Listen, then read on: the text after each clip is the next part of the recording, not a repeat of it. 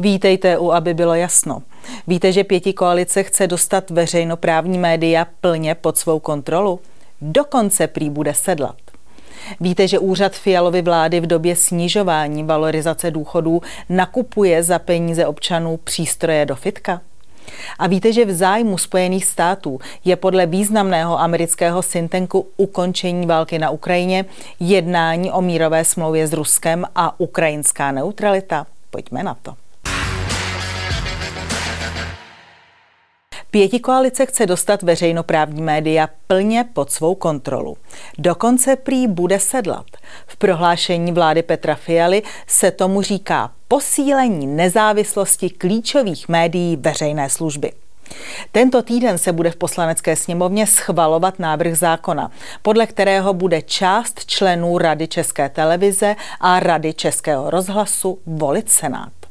Ačkoliv se politici pěti koalice zaklínají posílením nezávislosti, při projednávání tohoto zákona padly veškeré zábrany. A nevadí ani obří střed zájmů. Pojďme na to. Ve chvíli, kdy se senátoři dozvěděli o tom, že jim chce sněmovna pravomoc volit část členů Rady České televize svěřit, nový předseda komise pro sdělovací prostředky v Senátu David Smoljak, zvolený v dresu stanu Pirátů a TOP 09, se prostě neudržel. Volba bude v naší režii, jásal. Tož budeme sedlat, napsal na sociální sítě doslova. Jeho radost z toho, jak v režii pěti koalice dostává pluralita názorů, jak ve veřejnoprávních médiích, tak i v parlamentu na frak, má pevný základ. Víte, co se stalo v poslanecké sněmovně? Spravodajem zákona, který způsobil Smoljakovi ze stanu tolik radosti, je totiž jeho stranický kolega a nadřízený, místo předseda vládního hnutí stan a poslanec Jan Lacina. Co je na tom zvláštního? Původně měl mít zákon o české televizi a českém rozhlase úplně jiného zpravodaje, a sice opozičního poslance z hnutí Ano Martina Kolovratníka. Ve sněmovně je totiž zvykem, že zpravodajem k vládním návrhům zákona bývá poslanec opozice. Ovšem, když jde o českou televizi a takzvanou nezávislost klíčových médií, jdou 30 let zaběhané parlamentní procedury naprosto stranou. Organizační výbor pod vedením předsedkyně sněmovny Pekarové Adamové protlačil jako zpravodaje poslance vládní pětikoalice. Poslechněte si.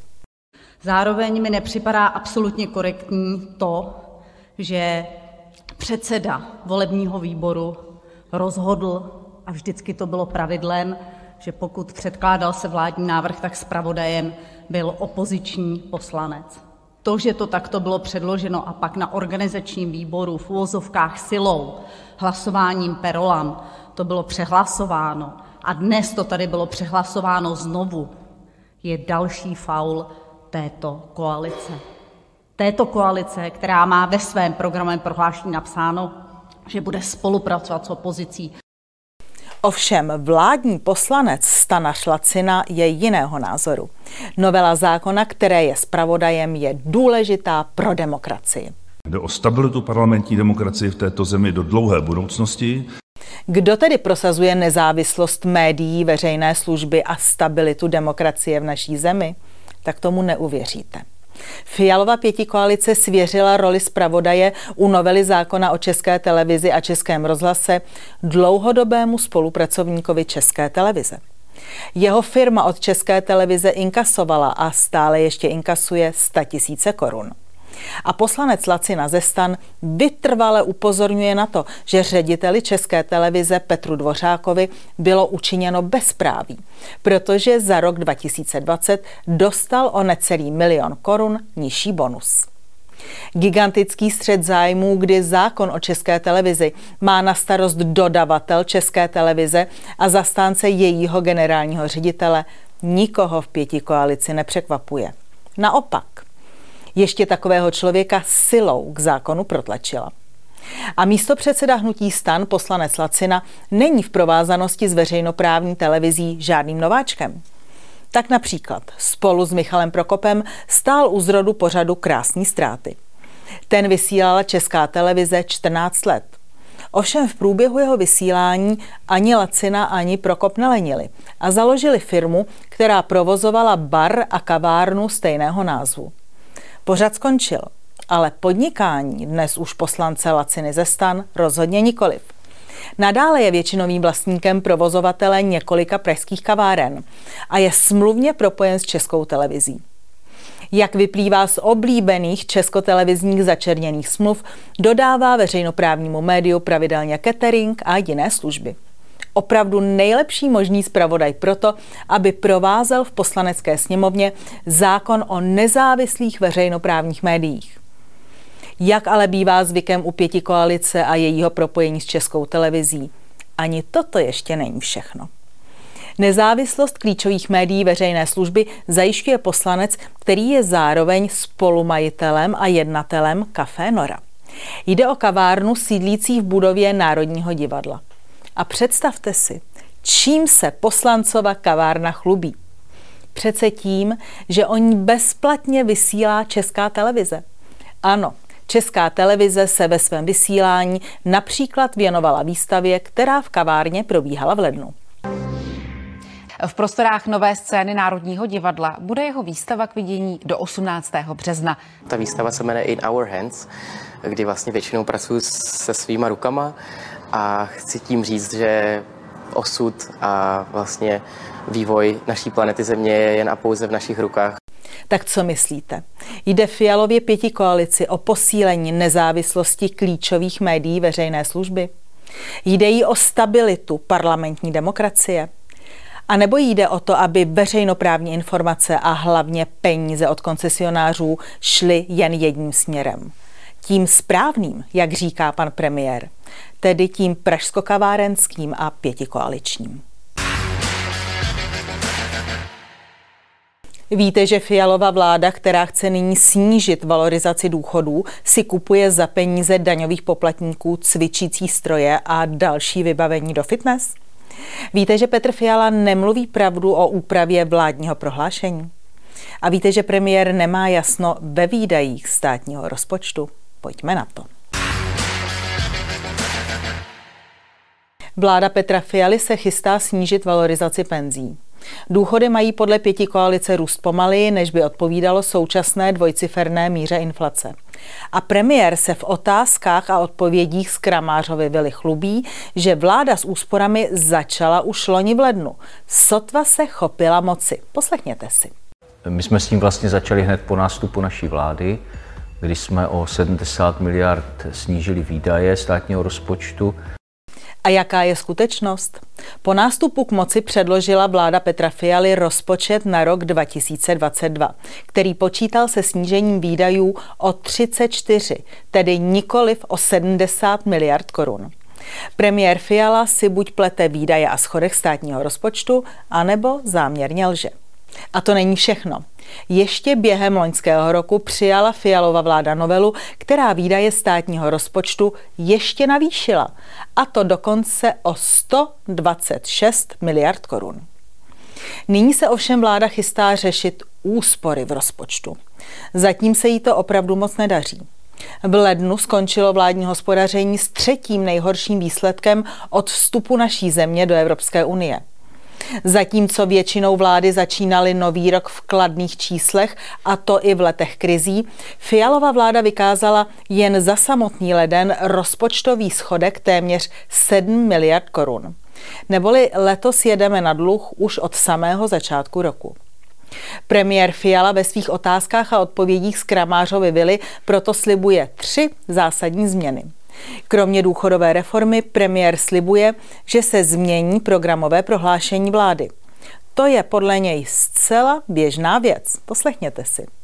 To není nic eh, ani záhadného, ani překvapivého. Prostě každé programové prohlášení se musí po roce upravit a odpovědná vláda to udělá. Podívali jsme se na historii jednotlivých vlád České republiky a žádná z předchozích 15 českých vlád své programové prohlášení neměnila že by žádná z nich nebyla, jak říká premiér Fiala, odpovědná? A nebo přece jen změna programového prohlášení, na základě kterého dostává vláda od poslanecké sněmovní důvěru, je poněkud překvapivá? Premiér Fiala slibuje také balík úsporných opatření.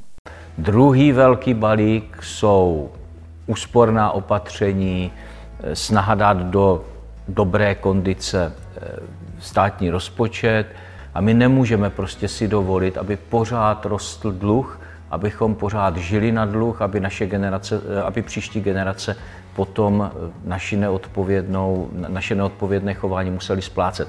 Proto je potřeba šetřit, proto je potřeba dostat veřejné rozpočty a státní rozpočet do kondice. No nevíme, zda Fialova pěti koalice dostane do kondice veřejné rozpočty. O co se ale už nyní snaží a co opravdu víme, je, že utrácí hlava nehlava. A dostat do kondice se snaží hlavně sebe a úředníky vlády. To všechno samozřejmě za peníze daňových poplatníků. Jak jinak si vysvětlit objednávku úřadu vlády u dodavatele fitness a sportovního zařízení? Pokud tomu říkáte v době chystaného šetření na penzistech arogance moci, máte pravdu. Jestli pak víte, co si Fialův úřad objednal, tomu nebudete věřit. Do Strakovy akademie míří rotopet, doplněný o Bluetooth přijímač.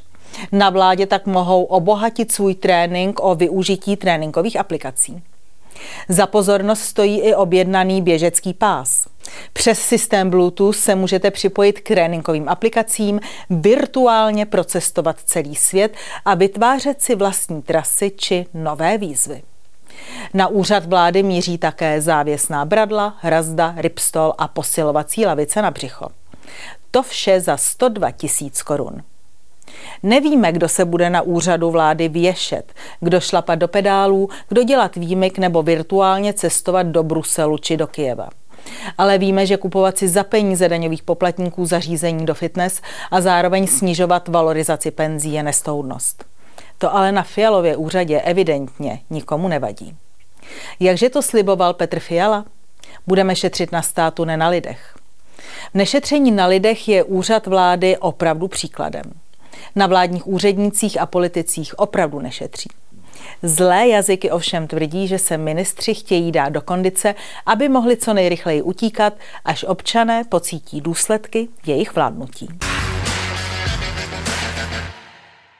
Víte, že myšlenkový trust amerického ministerstva obrany žádá ukončení války na Ukrajině, jednání o mírové smlouvě s Ruskem a neutrální Ukrajinu? Víte, že kvůli válečnému zvýšení cen energií zemře letos v zimě o 150 tisíc Evropanů víc? A víte, že vyhnout se dlouhé válce je pro Spojené státy vyšší prioritou, než usnadnit výrazně větší ukrajinskou územní kontrolu? Pojďme na to. Teď vám ukážeme rozdíl, jak formulují své národní zájmy v případě rusko-ukrajinské války naše země a Spojené státy. Z české strany máme výroky politických špiček. Ze strany USA máme zprávu prestižní výzkumné instituce Rand Corporation, která spolupracuje s americkou vládou.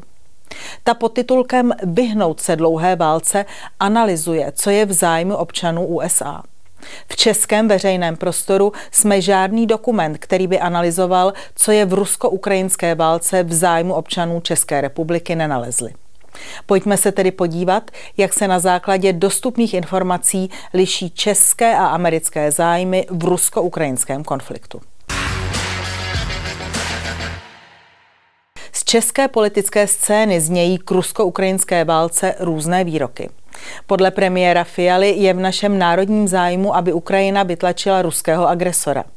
Ministr zahraničí Lipavský si pochvaluje jednotu západu s tím, že nepolevit v podpoře Ukrajiny je v zájmu naší bezpečnosti. A budoucí prezident Pavel připouští, že je možné, že Ukrajina sice nezíská celé své území zpět, ale zároveň volá potom, aby se Ukrajina stala po ukončení války členem NATO. Ovšem zcela jiný názor má významná americká výzkumná instituce Rand Corporation, která se specializuje v oblasti národní a mezinárodní bezpečnosti, spolupracuje s Ministerstvem obrany USA a patří mezi nejprestižnější výzkumné ústavy v oblasti národní bezpečnosti na světě. Na rusko-ukrajinskou válku se podívala z hlediska zájmu USA. A jakkoliv odsuzuje ruskou agresi a respektuje utrpení a oběti Ukrajiny, upozorňuje, že zájmy USA a Ukrajiny nejsou zcela totožné. Dlouholetý myšlenkový trust amerického ministerstva obrany žádá ukončení války na Ukrajině, jednání o mírové smlouvě s Ruskem a neutralitu Ukrajiny. Jedna z nejvýznamnějších organizací z oblasti národní bezpečnosti USA o rusko-ukrajinské válce říká, cituji, Dlouhá válka není v americkém zájmu a skrývá v sobě obrovské eskalační riziko, které může vést až k nukleární katastrofě. Konec citátu. Jak to skončí? Tato otázka stále více dominuje diskusi o rusko-ukrajinské válce ve Washingtonu a dalších západních hlavních městech. Tato válka je nejvýznamnějším mezistátním konfliktem za poslední desetiletí a její vývoj bude mít velké důsledky pro Spojené státy. Podle analýzy je nejvyšší prioritou USA zabránit tomu, aby Rusko použilo jaderné zbraně. Strategickým cílem a americkým národním zájmem je nepřipustit přímý konflikt mezi armádou USA, armádami NATO a Ruskem. A také udržet válku uvnitř geografických hranic Ukrajiny. Spojené státy se nechtějí prostřednictvím NATO zapojit do horké války se zemí, která má největší jaderný arzenál na světě. A aby toto nebezpečí nehrozilo, je podle studie prestižního amerického institutu nutné válku na Ukrajině skončit. Studie rovněž konstatuje, že ukončení války, která ponechává Ukrajině plnou kontrolu nad celým jejím mezinárodně uznávaným územím, je vysoce nepravděpodobné. Navíc nemá žádnou vysoce významnou výhodu pro Spojené státy.